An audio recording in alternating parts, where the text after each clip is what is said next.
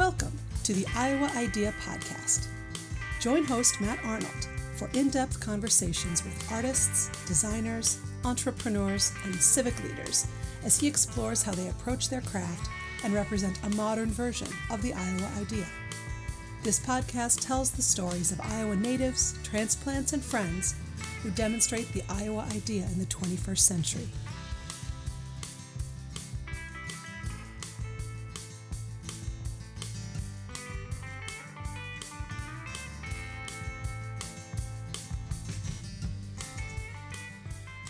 There's no best practice, only promising practices.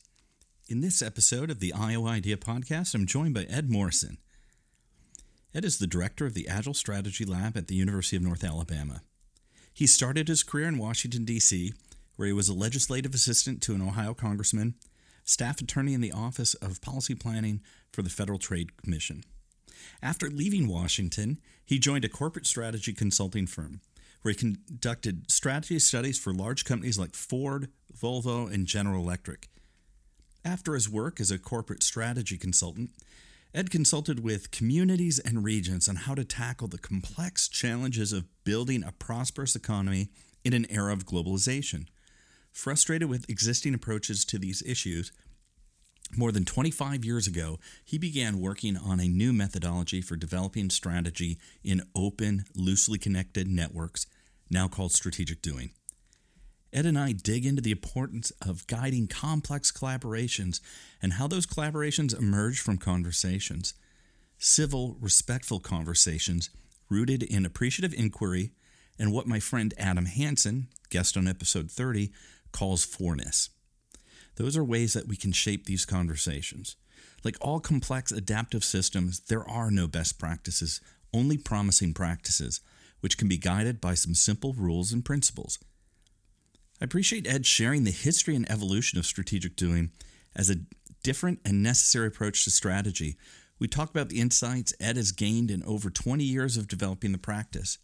At its core is the importance of creating a safe place for civil conversations to impact change.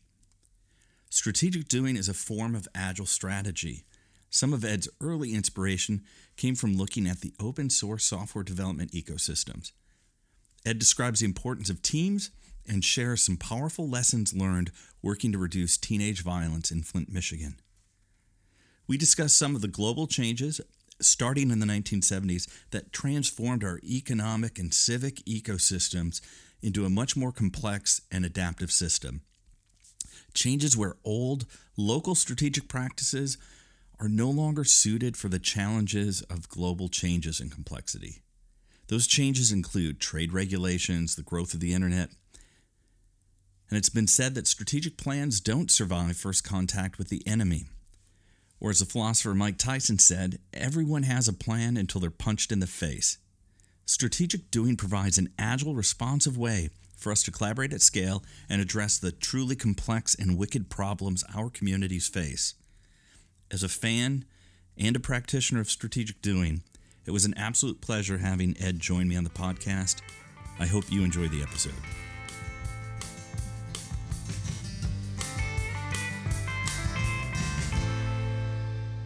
Ed, thank you so much for joining me on the Iowa Idea podcast. It's a pleasure to have you here. Uh, if you don't mind, for our guests, can you tell us a little bit about yourself? Well, first of all, thank you for inviting me. It's a great opportunity. And my my journey started with uh, just really focusing on on really complex challenges. I grew up uh, in Ohio, and I've always faced the challenges of globalization. You know, the the challenge of uh, of, of steel mills closing down. So most of my uh, work started there, which is you know how how do we deal with these complexities um, and increasingly I focused on on the whole question of wicked problems, you know, problems that don't have any uh, easy solution. So that's really what I what I've really devoted my career to is trying to figure out how do we deal with these wicked problems. Thank you. And yeah, you so some some deep kind of uh you know kind of almost rust rust belt perspective, right? For um and I grew up in northern Illinois, uh, so Rockford, mm-hmm. Illinois, which was you know, sure. for a Sure. long time, uh, it was uh, uh, small small fastener manufacturing and furniture. And if you got a job there, you you were set for life as long as you were like just generally well behaved, right? And what what we saw in Rockford was in the the 70s, those jobs really started to go away, and they weren't coming back. And Right. A transition, and I know we'll we'll dig into that, but I love your work with uh, complex adaptive systems and wicked problems. Mhm. But so you saw this firsthand too, growing up in Ohio. Yeah, in Cleveland, uh, you know, in in the late '60s, early '70s, it, it was when the uh, the industrial economy was really peaking and starting to head down, and in the '70s, it really had headed down quite dramatically. Uh, and this is when I was uh, graduating from high school and going into college, and um, whole, the question was, you know, where do you go? And and of course, nobody wanted to go back to a community or a region that was heading downward and and didn't see a a, a path out. So uh, the whole challenge of of how do you rebuild an industrial economy is has been something that that I've been focused on ever since I was a little kid looking at the steel mills. Um, so it's a big it's a big it's a big uh, issues set of issues. And uh, what when you when you left uh, for college, what did you major in? Oh, interestingly, I, I I was an African studies major in college. Um, yeah, I was fortunate enough to go to Yale, and and they had a, uh uh program where you could design your own major, and so I I had the an excellent uh, experience because I was I was trying to make sure that we uh, uh, you know take advantage of college, um, and I got a mentor there who was very very helpful to me, and uh, and he was an African history major uh, or African history professor, and he he guided me toward uh, African studies as a major, and it was ex- exciting. It was really good. Thank you. And then how did you move into because just throwing my mental model, I think about you in more of an economic development and community Ah. building space. Yeah. Well, I graduated. Yeah. So when I graduated from college, my mentor really was trying to get me to do a PhD in African history, and I told him I didn't really see an opportunity for for me to do that. And uh, he was from South Africa. He was uh, he was a white South African, and he, he I asked him, uh, well, what do you what do you think uh, is a next step? And he said, well, you live in a country that you're fortunate to uh, be able to change things. And so that that little conversation with a mentor um, uh, encouraged me to head to Washington. So I did. I headed to Washington, got involved with politics, got got a job on Capitol Hill, and really again focused on on challenges of of globalization and how do you how do you address a, a challenge for an Ohio congressman whose uh, whose economy is starting to fall apart. And so that's when I really started getting into economic development questions. Um, I, I focused initially uh, on Washington, and then I then I moved uh, very rapidly to um, a consulting career with a big corporate consulting firm, and uh, spent about three years doing that. And most of that work was focused on um, uh, shutting down manufacturing plants. And uh, what was happening was that uh, we were shutting these plants down, and nobody was paying any attention to the next, uh, what's next for these communities. And so after my con- corporate consulting career, I decided to uh, go off on my own and, and start working directly with communities and regions. Again, focused on, you know, how, what do we do? How do we, how do we address this really big, big challenge? It was quite clear to me after my corporate work that uh, that this wasn't a business cycle. This was a really major shift that was happening, and um, our challenge as a country was uh, accommodating the shift. And we, and frankly, we didn't do it very well. We did, uh, you know, and we're seeing the the consequences of that now. But we didn't we didn't manage this shift in globalization very effectively. Thank you. Uh, and I, I saw a recent post on uh, LinkedIn when you were talking about strategic doing. Hmm. Uh, and I don't want to, I, I want to make sure that I, I have this right, but um, I, I thought you would uh, position it as basically strategic doing represents over two decades of work in research on on how to to come up with uh, approaches to addressing wicked problems. Uh, Right. But for for folks that might not be familiar with strategic doing, do you mind describing it? Yeah. So uh, uh, to describe it, maybe I'll give you a little background on how it came about. Um, That'd be great. Thank you. um, so the the initial as I as I left the corporate strategy consulting firm, my initial idea was, hey, you know, I've been using these planning models, these strategic planning models, to make to encourage uh, corporations to make big investment decisions about where they locate manufacturing in Mexico or the U.S. Increasingly not in the U.S., but in Mexico and Taiwan and places like that. And I thought, well, you know, you could use these corporate strategy models to um, to help communities adjust. Again, you're dealing with, General Electric, you're dealing with portfolio businesses, and with Iowa City, you're dealing with a portfolio of businesses. So uh, it should make sense that you could do this. But uh, after about 10 years, I realized it was not easy to do. You could do it, but it's really, really hard to do it well. And so in the early 90s, I started focusing on how do we do strategy in a, an environment when nobody can tell anybody what to do. And I was in Singapore with a um, uh, client company of mine and a uh, chief technology officer who was a physicist had had lunch with me and and I was explaining my frustration with all of this and he said well why don't you study open source software development because in open source software development people do really complex work and nobody can tell anybody what to do and I didn't know beans about open source software development so he gave me a few books and I read them and I tried to learn and I, so in 1993 in Oklahoma City is when I first said, okay, we're gonna we're gonna try a different approach to strategy. We're gonna we're gonna iterate fast. We're gonna try some experiments right off the bat, and we're gonna learn as we go, rather than I'm the the outside consultant. I'm gonna give you all the answers and I'll put it all in a big report.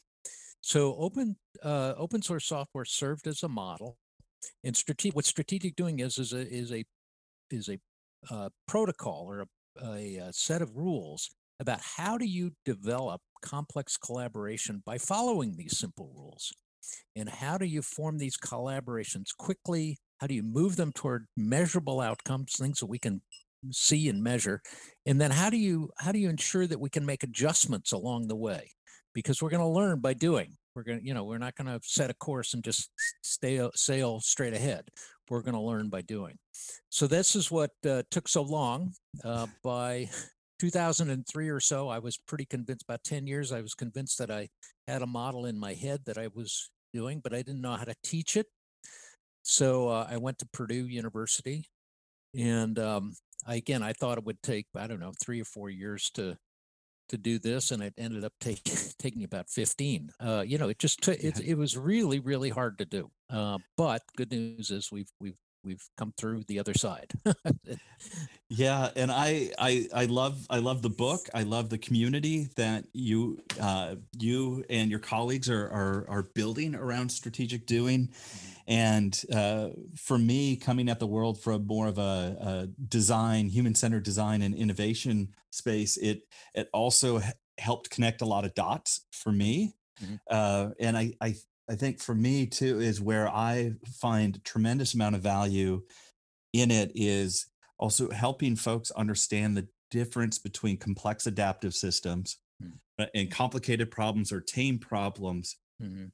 and Right. almost the weird uh, counterintuitive psychology that we have when we misdiagnose Hmm. uh, like that's where i see i see organizations that it, it's almost like the world became more complex around them and they had built their patterns uh, Right. and their success around being really good at what was complicated or and not so not to diminish it but really a, a tame problem Right. Uh, and uh Well, you, you you've got and that you can sell that story to uh, you know to to large uh, regional economies. I mean, you look at Detroit, you look at uh, Cleveland. Uh, you know, uh, these are places that generated huge amounts of wealth using an appropriate model for the times, which was you know again a large scale industrial enterprise, a lot of hierarchical control.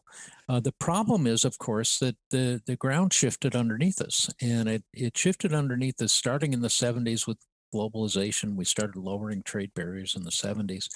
But then what really uh, move that forward, of course, was the internet. Uh, it's our first interactive mass medium, and it just it just blew the doors off of these old business models. Right. Yeah. Thank you. And one of the things I, I appreciate too that was shared in uh, is the notion that um, these complex problems or complex adaptive systems they don't yield to previous best practices. They don't care about them, right? But right. They, but like you said, they can be guided by some general principles. Right. Well, complex adaptive systems, there, there is no really best practice. There's only promising practices, right? So there are things that, and uh, you know, we embed that idea when when people come to us with a really complex challenge, like uh, NASA came to us and said, you know, how do we get our life scientists to collaborate? Well, or or the people in Flint, friends in Flint came to us and said, How do we reduce teenage homicides? You know, these are really, really complex. There is no best practice. There is, you know, and all we have are promising practices. Now, complex adaptive systems can um, uh, originate, they do in fact originate through the through the um, interaction of of people of agents of uh, and and these these interactions can be guided we can guide them and we can uh, identify simple rules that lead to the complex system. And so that's that's really why it took so long to come up with strategic doing. We had to figure out what what were the simple rules first of all and then how do we teach them? What what are the skills and and how do we how do we teach those skills?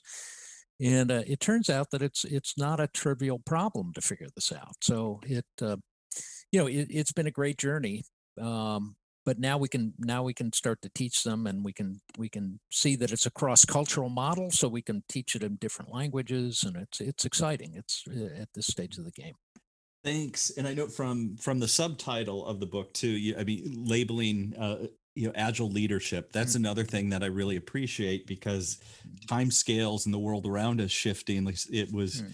it was okay decades ago that the strategic plan could come down from on high mm-hmm. it could it could take probably wasn't uh, not a lot of uh, uh, good feeling of agency for the frontline workers in it. Right. But now, right, is the the things that could change in the time that a, a, traditional strategic planning process would happen. So you you know the notion of agile leadership too is just something that I think is really powerful. What was your insight there? Well, it it it's true that leadership changes in these complex systems. So it's that they are not amenable or not not you can't direct them in that sense. You can't plan them. And so the idea of heroic leadership where you just have a singular vision and you can kind of, you know, move people in that it really really doesn't line up with the experience that you have when you start to develop and generate solutions to these wicked problems. What what really happens is you have a much more distributed leadership. You have a much more small d democratic leadership in the sense that leadership shifts from person to person based on the nature of the conversation and this is what's so important is that collaborations emerge from conversations and these conversations, and this is probably the key, key insight of, of our work, these conversations have a very predictable structure to them. And they, they have a set of rules that you can follow to generate the complex collaboration that you're looking for. And um, as you do that, what you find is that nobody is good at all of these rules. I mean, you know, I, can do all of the rules that I can put together a collaboration, but I'm not equally good at all of the skills. And um, so, this is one of the reasons why a team is so critically important with complex work, because the nature of leading uh, a team to generate solutions for a wicked problem is it, that itself is a very complex dynamic. And what you see when you really study core teams that that work on on these issues is you see responsibility shifting from person to person and uh, we did probably two two and a half years of study of the of the uh, core team in Flint that was working on this issue of teenage homicides or youth violence. And what we learned was was leadership moves around the group. And so it's this whole notion of a heroic single leader, I think is out of date. And what we need to be thinking about are core teams, what we talk about as core teams and and shared leadership and and understanding that you you are you have gifts you're very good at certain things but you're not going to be good at everything. So, so don't pretend that you are. And, and so that's a that's a that's a big step. I mean it was a big step for me to to to stand in front of a group and say hey you know i i really don't know. I don't know how to do this.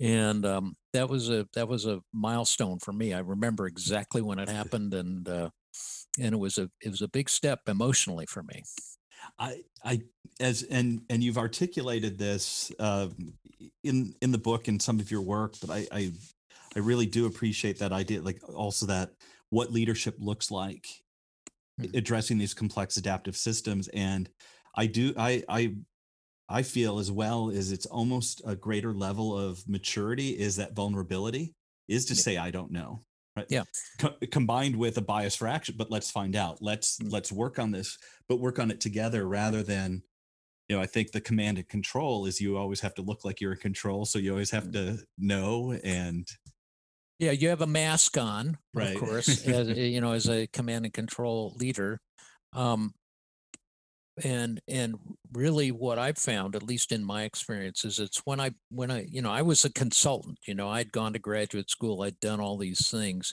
and here i was in these rural counties in kentucky at the time and um, i had to get up in front of a group of people that i'd never met before and admit that i just didn't know. I didn't know how to deal with this. And um, that was a as i said that was a big emotional step but a very critical part of my development uh, was was recognizing that I couldn't be good at everything. I didn't know, you know, I didn't know everything, and and um, and it was a essentially a, a bit of an artificial position to put me up on the stage when I really should be sitting at the table and uh, sharing what I know and seeing if we could together come up with with some solutions that would make some sense for that community. And it's when you shift, when you when you step off the stage and s- sit down on the at the table, um, that that shift is a big it's a big mind shift, and it does take a certain level of of maturity, I suppose, to to to make that shift. Um, we still don't see that a lot in, in some of the things that I've seen. Uh, you know, we, we, you know, I've come out of universities for the last 15 years, and it's pretty rare for the, a university leader to be to have that self of self assurance. Um, you know, a lot a lot of them are are still you know kind of posing, and we see that, of course, in our politics. Yeah. No.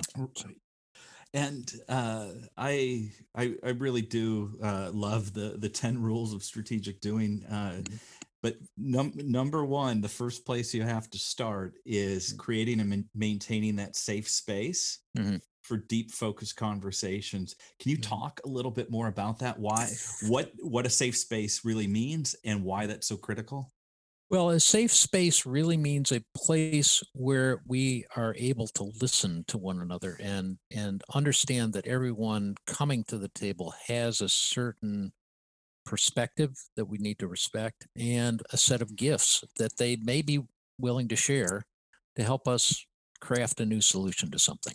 And so for that experience to happen, we have to have a deeper uh, focused conversation. And for that to happen, we have to we have to behave in ways that build trust and mutual respect.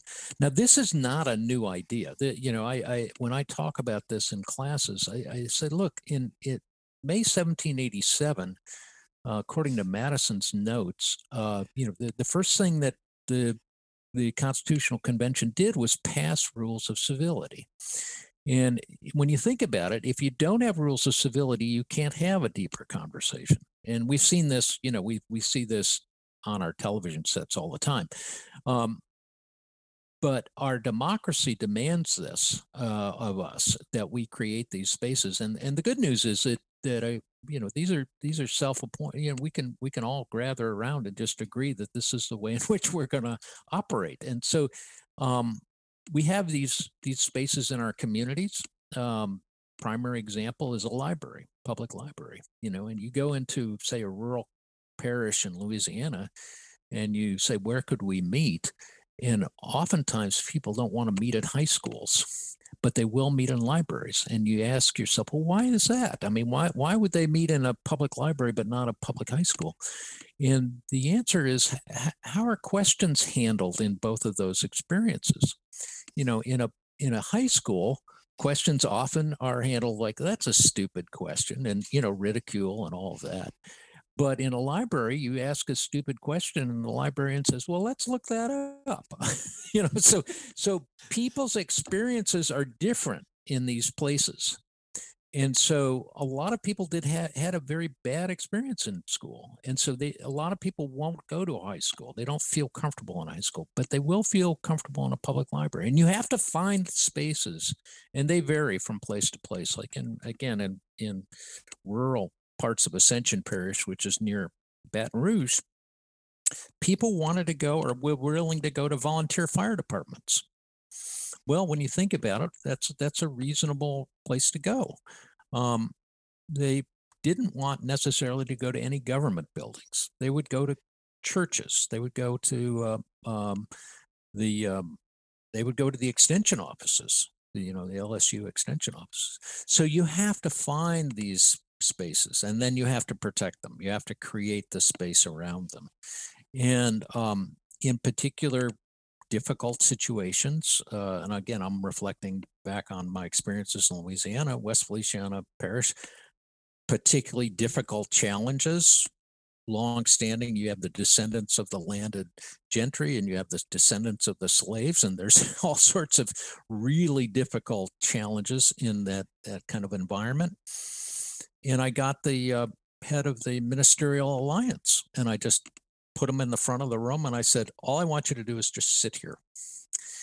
And um, the reason was that that that gentleman there was able to tamp down feelings of of, of highly emotional feelings where things could got gotten spin out of control. So unless you have safe create that safe space and this is the whole notion of psychological safety but unless you create that safe space you can't have the deeper conversations and if you can't have deeper conversations you can't do complex thinking together and you're not going to come up with solutions to these complex problems. It's really as simple as that. And i really appreciate that and uh, i just want to jump into like the second rule because I feel like these two together are really the foundation for a lot of yeah, the work. They are. Mm-hmm. Right. Uh, but uh, and then also because as well as uh, the designer in me always loves this one is mm-hmm. is the framing the conversation around an appre- appreciative question mm-hmm. but just the the the power and importance of framing i, I just find mm-hmm. fascinating and kind of mm-hmm. almost from a meaning making perspective but right. uh it if i'm understanding this correctly too i feel like it's it's almost helping align what people might be for so that they can be rather than um, it's not a debate on which is right or right. It, it's right. an appreciative, right. like let's what we might be and and what we might be for, right? And then it opens possibilities. It does, and and and what you're asking people to do is think about how do we design a future that we can't really see yet, you know? And we we we kind of have an idea maybe about what that might be. We have an aspiration, perhaps. I mean, in in Flint, uh, you know, a framing question, original framing question was, what would it look like if kids were able to walk home from school not fearful of of violence? You know, what would that look like? What where what would our churches be doing? What would our schools be doing? What would all the, you know, the um, the parents be doing?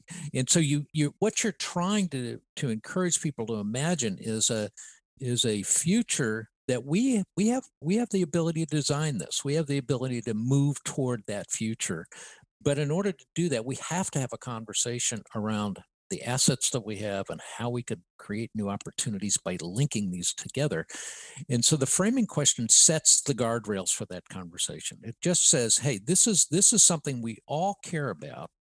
Um, the people who come to these conversations care about that.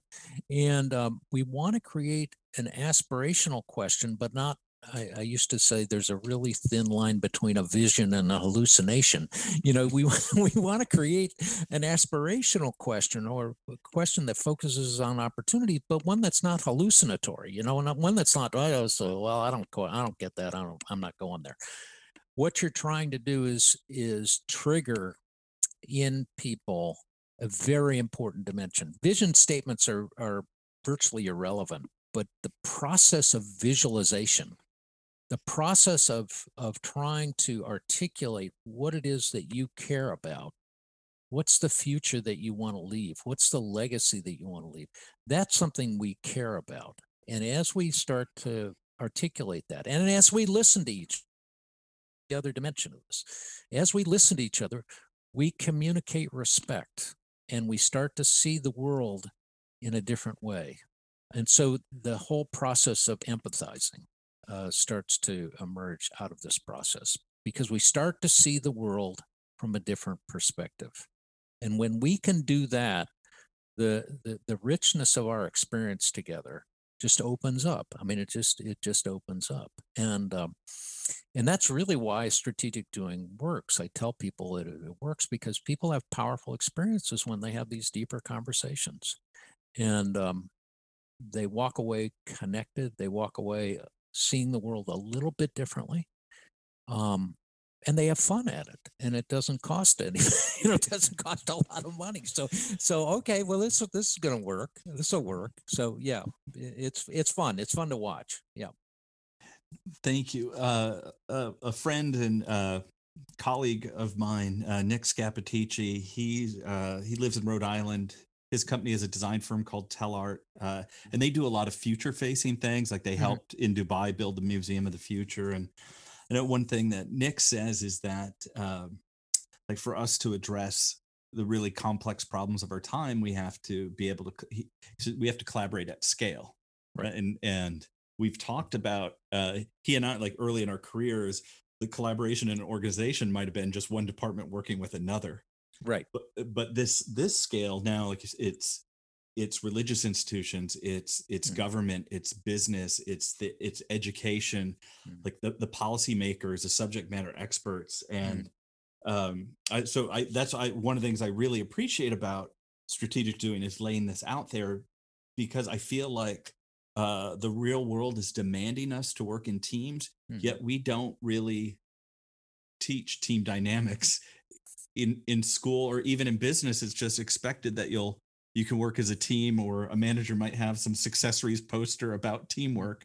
Hmm. but not a lot of time is dedicated to actually cultivating those those practices. So that's why I, I i also appreciate your simple rules. Like it's it's enough to again let's let's keep this going in the right direction.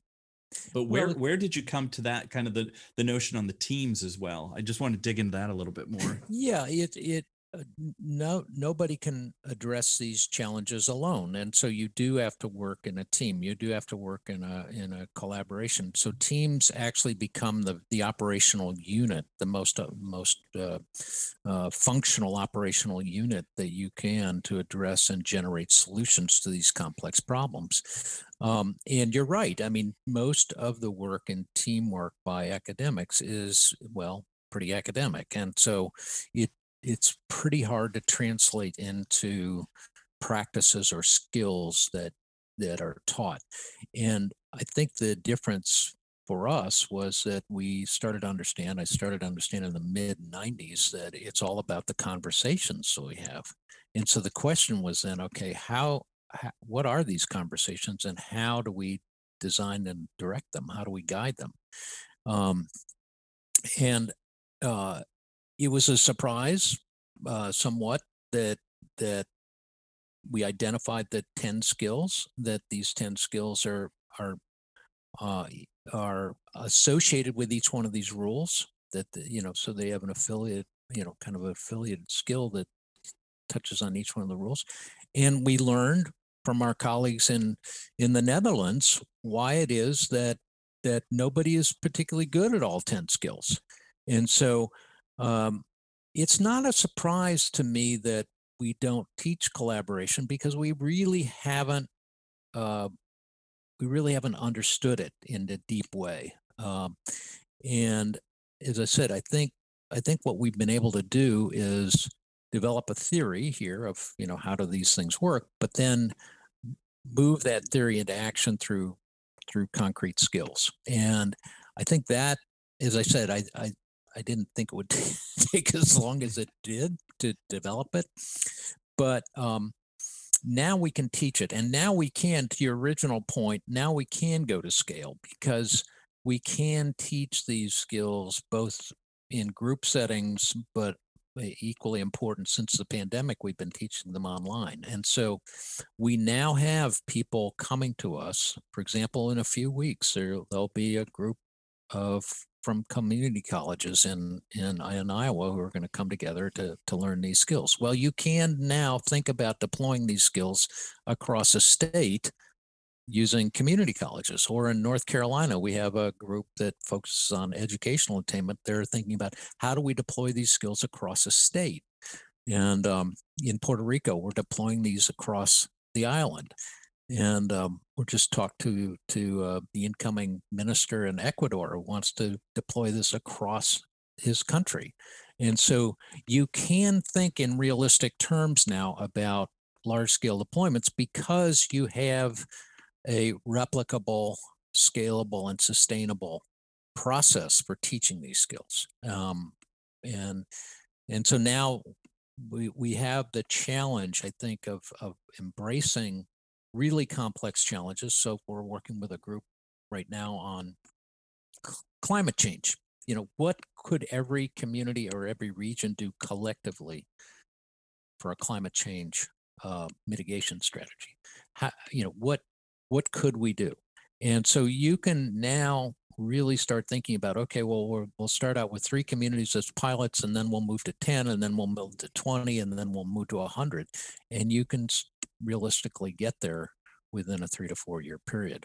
Uh, Alberta, for example, the whole uh, in Alberta, we've been working with 50 civic entrepreneurs who want to want to uh, transform, accelerate the transformation of the Alberta economy. Well, now you can talk about it in terms of a large scale. So, um, yeah, I think we're meeting the moment. The question is, of course, you know, um, we're, we're in a race. I, I, think we're in a race on a whole lot of different levels, but uh, civically we're in a race, uh, politically we're in a race, and in climate change we're in a race. So we've got to, we, you know, we got to move. We got to get moving on a lot of these things. Yeah, thank you. I uh, I know one of and and you've you've you've referenced this a couple times, just not realizing how long it might take for for the strategic doing process to kind of come to get like your um your definition of it, right? But mm. I, I just wanted to note that, uh, as we know, also with complex adaptive systems and complex problems, that they they don't have a predictable time frame, right? And I think right that's, that's one of the things that also gets uh, both workers and management frustrated is because mm. they're used to saying I, I want this by this deadline well and that's that's fine for tame or even complicated problems mm-hmm. right, right. sometimes we, we, we don't know and part of the problem exactly. or we misdiagnose the problem and we ha- we have to start over. Yeah, and and I think you it's impossible to predict uh, you know is the future in terms of of being able to set out a time frame and say okay well by this date we'll you can set um, targets for yourself that's that's perfectly all right but to to forecast it and say that it's going to happen is is a you know that's kind of a fool's errand what what I focus on is is aspirational goals. You know, I would like to see this roll out across the state. So Iowa was actually positioned really, really well to do this because of Iowa City's embrace of strategic doing. We've trained a lot of people there. And when you start to think about um, scaling this, you can you can start to see exponential growth potential because it's it's all network based. It's you know it's it's people training other people.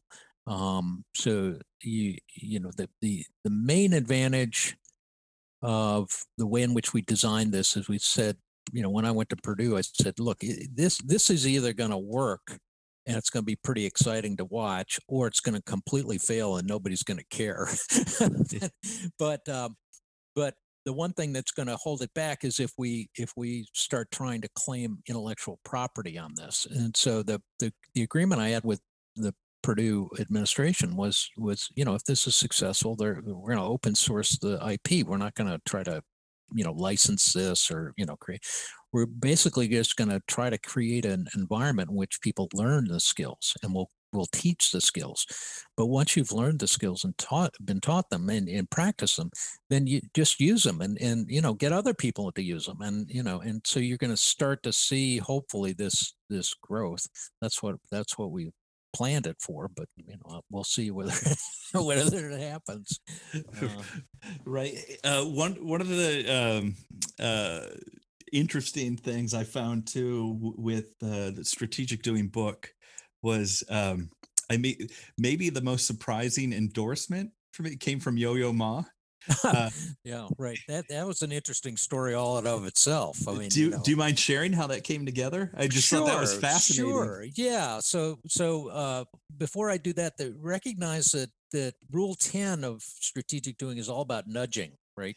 Right. And I tell I tell the team my that I work with, my team, that I'm that I'm a terrible nudger, but I'm a great nudgee. In other words, you know, I I don't mind when people you know send me emails. So so here here's the story. I I was in, at Purdue and I got an email um, from Yo-Yo Ma's office, and I thought, well, I'm you know I was at one point a, a supporter of the Cleveland Symphony, so I thought, oh, you know, it's it's just you know Yo-Yo Ma's going to be at the Cleveland Symphony or something, and they're you know, I thought it was well, it's a fundraising deal. So I so I actually threw it away. I, I didn't I didn't even look at it. And um and then later I got an, a, a, a call on my phone from the 617 area code. Now I used to live in Boston and that's the 617 area code. And I thought, well, geez, there's some old friend from Boston. And I pick up the phone or pick up the message and, and it's Yo-Yo Ma's office. And I thought, oh, this is weird. I just saw You're persistent. yeah, I, I just saw an email from them. And um, so I, I contacted my colleague Liz and I said, you know, Yo-Yo Ma's office is called and and they want to talk. And I said, you know, I don't, I don't know what. And she said, well, call them back. And I said, okay, okay. So I called them back and they had heard about strategic doing. They wanted, Yo-Yo Ma was doing a, a series of concerts and in conjunction with those concerts, he wanted to go to communities and talk to the, talk to people. And um, his great vision, which is really an important one, is is seeing how creative organizations can play a role in bringing people together. And um, they wanted to do this in Youngstown, and uh, they had about uh, I don't know ten days, and uh, they didn't want to pay any money for us to come to Youngstown. And I said, well, you know, I, I don't really want to go to Youngstown uh, to do this because he's just gonna, you know, he's he's gonna show up. I don't know, make a statement and then leave, and then we're gonna, you know, he's not gonna be there and my cynicism was calling and they said well no you have to go to youngstown. You have to go to youngstown. So i said okay all right i'll go to youngstown. So i went to youngstown and of course um, yo-yo actually attended the workshop. I mean he was there for the whole thing and uh, so afterward after the workshop he uh, I hadn't met him yet. Uh, it, you know, oddly, I hadn't met him, and so I went to went up to him to say thank you, and he just grabbed me and gave me a big hug and said, "I love what you're doing. This is great." And I said, "Well, thank you." And uh, and he gave me his card, and he said, "We need to keep in touch, and here's here's my cell phone." So I said, "Okay, great." Well, my colleague then said, "Well, we're writing this book. How about Yo Yo Ma giving us?" I said, Yo-Yo Ma's not going to do that. He's not going to do that. He's too busy. He's not going to do. Well, you need to know, not you know, just why don't you write a write the thing and then send it to him and see if it's like, no, he's not going to do this. And of course, I I was nudged into sending him a text and saying, Yo-Yo, you want to write a, a blurb? And he came back and he said, I'm I'm too busy. You know, it's a, and I said, you know, look, I told you he was going to be too busy. Well, about three weeks later, uh, and it was it was New Year's Eve. Three weeks later, I get a text from him, and he said, um, "I've sent you an email. I um, I wrote a blurb. Why don't you look at it and we can talk about it?" And uh, so I looked at the email, and of course, the email is the exact foreword of the book, right? Yeah. It starts yeah. out. it starts out. I've been waiting for this book my entire life, and uh, I just fell off the floor. I just I couldn't believe it. So I texted him back. I said, "Yo yo, could I use this as the foreword to the book?" and he said, "Sure, whatever you want." And uh, so that's how it happened. I, you know, again, if you don't have a nudger, I it would have never happened. I, you know, I, I Liz Nilsen, who who who was the persistent nudger, is really responsible for the Yo Yo Ma uh, introduction to the book. goes back to my earlier point. You know, I you know you you you got to have a team. you yep. can't do this by yourself. That's that's great. Uh, from your perspective, like how how might one be a better nudgee? Do you have any advice on being a better nudgee? Well, yeah, I you know I don't I don't give out my cell phone to everybody, but I do give out my cell phone to you know pe- people who I think will respect you know nudging me and so i i if you just understand that that we have we have dozens of projects that we're doing right I, you know and and i just can't keep them all straight now one of the good things about my brain is that that i can get really focused and one of the bad things about my brain is I can get really focused. and so and so when I'm really focused, I mean, you know, things can happen all around me and I don't see them. I don't I don't even perceive them. I don't, you know, they go right by me. And I realize that uh, you know, I need I need people who know me to to help me and nudge me and say, you know, hey, look, you got to pay attention to this for 10 minutes and do this. And and so if you if you understand your weaknesses, this is a weak. I mean, you know, again, it's a strength and a weakness, right? Yep. Um, uh, you know, I, I, uh, it's it's something that if I if I'm I'm not a I'm not a public person, so I don't you know I don't I'm not I'm not out you know I I, I like to be focused on what I'm doing. But as I said, you know, when you're doing a lot of different things, as we do, you've got to have people who nudge you, and and you just realize that that's not something you're really good at. So nudging helps for me.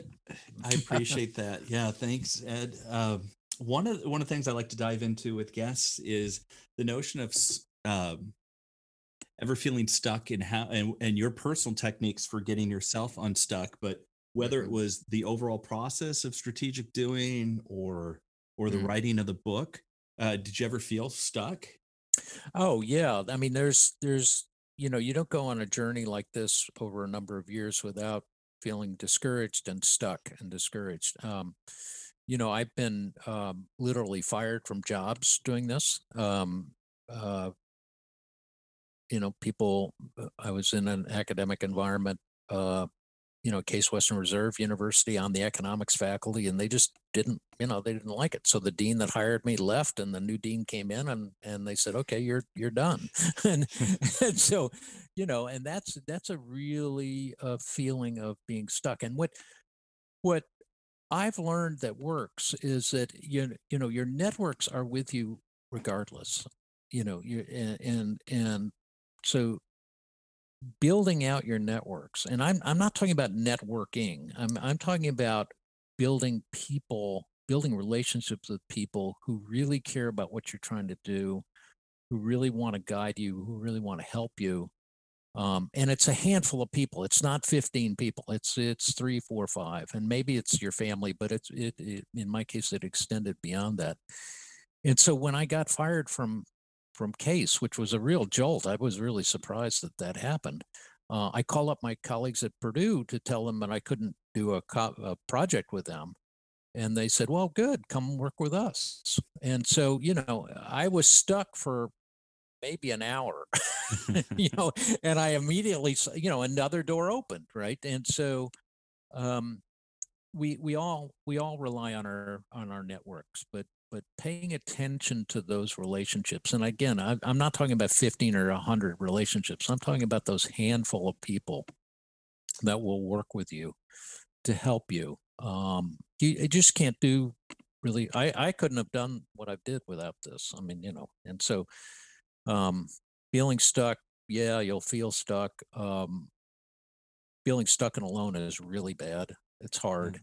Um, and the, the best antidote is is to reach out to reach out to other people yeah well, and and thank you and i really do appreciate you separating uh networking from your mm-hmm. network mm-hmm. right and, and right right, right. just like because I, I i love the the feeling of uh, a strong connected network and mm-hmm. uh, most of my friends think i'm uh, extroverted I, I still don't think i am and one of the things that makes me just want to run and hide or networking events. Yeah, yeah. Well, that's right. I mean, you know, again, it can be very superficial and it can be and that and that's not what I'm talking about. I'm talking about the people with whom you can have a a deep conversation right. where you can share you know your vulnerability your your sense of doubt um, yeah that's that's really and and mentors i've had mentors throughout my entire career and um, now i'm very focused on mentoring other people but but um, yeah i mean i've had multiple mentors uh, who've who've helped me through those difficult times yeah I appreciate that. And that's a, a, great segue into kind of the last topic uh, mm. that I try to cover with guests is the notion of advice. And sometimes it does come from, you know, wisdom from mentors, mm. uh, or uh, sometimes the notion of advice is uh, Austin Kleon's book, Steal Like an Artist. He says that we're just, uh, uh, when we give advice, we're just talking to our younger self. So mm. I don't know if you want to share either like advice you wish you would have had or good advice you've received. Oh yeah. So so one of the my mentors in Cleveland was a guy named Dick Pogue. Now Dick Pogue, um, not very many people know the name, but he he he really built the Jones Day law firm from a Cleveland-based firm into a global law firm and he's a very very creative guy and he and another gentleman um, david morgenthaler who was an iconic venture capitalist. Uh, david has now passed away unfortunately but david david was an early investor in intel and, and apple and and and uh, both dick and david would invite me to lunch. And these were times when you know again i would come in and i uh, this was a hard hard period of time. And um, so I asked them once the same same question. You know, I asked them, "Well, what advice would you give me? you know, what advice did your mentors give you?" And um, uh, Dick said, you know, uh, his advice came from Erwin Griswold. Now, now, if if you if you're not a lawyer, but but Erwin Griswold is a, an iconic name in in in law. I mean, his casebook, he was a Solicitor General of the United States. He was the dean of the Harvard Law School, and this was who the, Dick's mentor was. And uh, uh, Dick came in one day to his mentor uh, with a very frustrating problem, a problem where he had been defeated, and um, he was looking for guidance. And and uh, and Erwin said to him, "Press on, regardless." and so so Dick basically said to me, you know, keep pressing on, press on regardless. I mean, you know, if you, if you really believe what you're doing and you've got a passion about what you're doing, just go, just go, just do it. And um, I try to encourage people because that's really how you discover your passions. You know, you don't discover your passions sitting around. You discover your passions by doing things. And uh, yeah, you will if you're if you're if you're trying to um, change the world in any way, you will meet resistance. That's just the nature of the business. I mean, you will you encounter resistance. People like the way things are right now, you know, and you may not like them, but they like them. And what, that was one of the great discoveries that I made working down in Louisiana is people make a lot of money off of poverty. so, so there are people who don't want things to change. And mm-hmm. if you are a change maker, if you if you say, look, the world can be better, um, you will you will face resistance because uh, there will be an immune response. You'll you'll you'll trip off an immune response, and so uh, but be prepared for that and just press on, press on, and that's really you know again I could have dropped. I ran into a lot of walls, a lot of obstacles with strategic doing over the years, and I could have dropped it at any time. But uh, Dick's advice to me, press on, was was really smart regardless, regardless of what's happening. Press on. Ed, I, I, I love it, and I really appreciate that you took that advice to heart because mm-hmm. I'm a big believer in strategic doing, and so I'm I'm so glad that uh, you and the team were able to give birth to this kind of important uh, process. Well, you're part of the next generation of leaders. I'm I'm 70 years old, so I'm I'm you know I'm, I'm um, my job is to is to hopefully inspire the next generation of leaders to take on these complex problems. And I tell people, look, uh, you may think you're the next generation, but your time is now. It's right now. Don't don't don't wait. Don't ask for permission. Don't wait. Keep moving because the people who are in positions of power, they don't really know what they're doing. That's it's just it's it's that you know it's it's just true. It's they don't really know what they're doing. They're in the same situation as we all are, and you have so many. This next generation has so many gifts.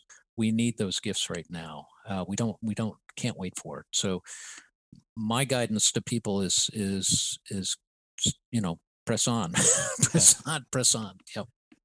Yeah, Ed, thanks again for making the time and joining me today. It was an absolute pleasure to to have you here on the podcast. Oh well, thank you. I really appreciate the opportunity, Matt. Thank you.